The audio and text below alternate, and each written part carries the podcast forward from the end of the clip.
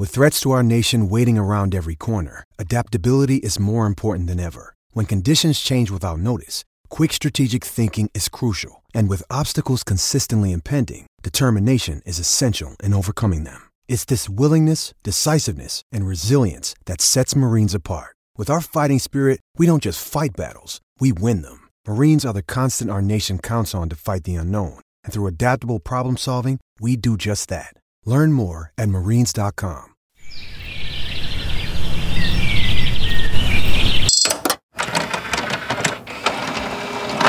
Don't be picky, just be happy with this quickie.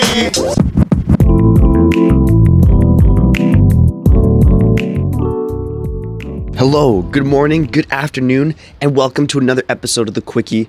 I'm Trevor Beggs, Nucks Misconduct Network. Get the network. You know, Fridays, Fridays are about taking no shit. Take it about taking no shit from anybody. Feel free to turn your finger up at the boss, go home early, take a long lunch. Just kidding, I don't really do any of these things, but it's Friday, okay? You do what you want. You know who else does what he wants? is Sir Benny Jordan Binnington of the St. Louis Blues. And last night was just another example of this guy trolling players and doing whatever the hell he wants. It was a little, we'll call it a kerfuffle in the second period there between the St. Louis Blues and the Los Angeles Kings. And Kyle Clifford and Jordan Binnington, they had a little they had a little intense moment. No gloves were dropped. No words were even spoken, according to Kyle Clifford. They really just had a an intense staring contest. We'll call it that. Now Binnington after the game, he's his usual nonchalant self, telling the reporters, "Oh, go look at it. What did you see?" You know, I think Binnington will make a great reporter one of these days once he's, uh, you know, done done proving that he's not the next Cam Ward. But Kyle Clifford, his comments were more telling. He said after the game to reporters, I don't know what's into him. He didn't say a word. He's like a mute. Now, sometimes in life, it's the things you don't say that can be the most powerful sometimes. You get like all these moaner mouths like me, rambling away, saying whatever comes to their mind. But sometimes the most effective thing to do is just to not say anything at all. Jordan Binnington, he's a smart dude. You can tell it. And he's also a pretty damn good hockey player. Now St. Louis has lost four. In, they lost four in a row before last night. Um, but are you really worried about the Blues right now?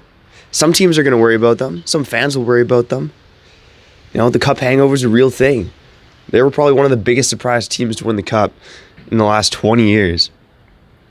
Save for maybe Cam Ward and those Carolina Hurricanes. But St. Louis, they got it done last night, and it sets up the best game of the weekend.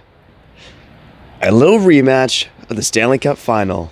Not just that, but it's in the same building where Game 7 took place at TD Garden in Boston.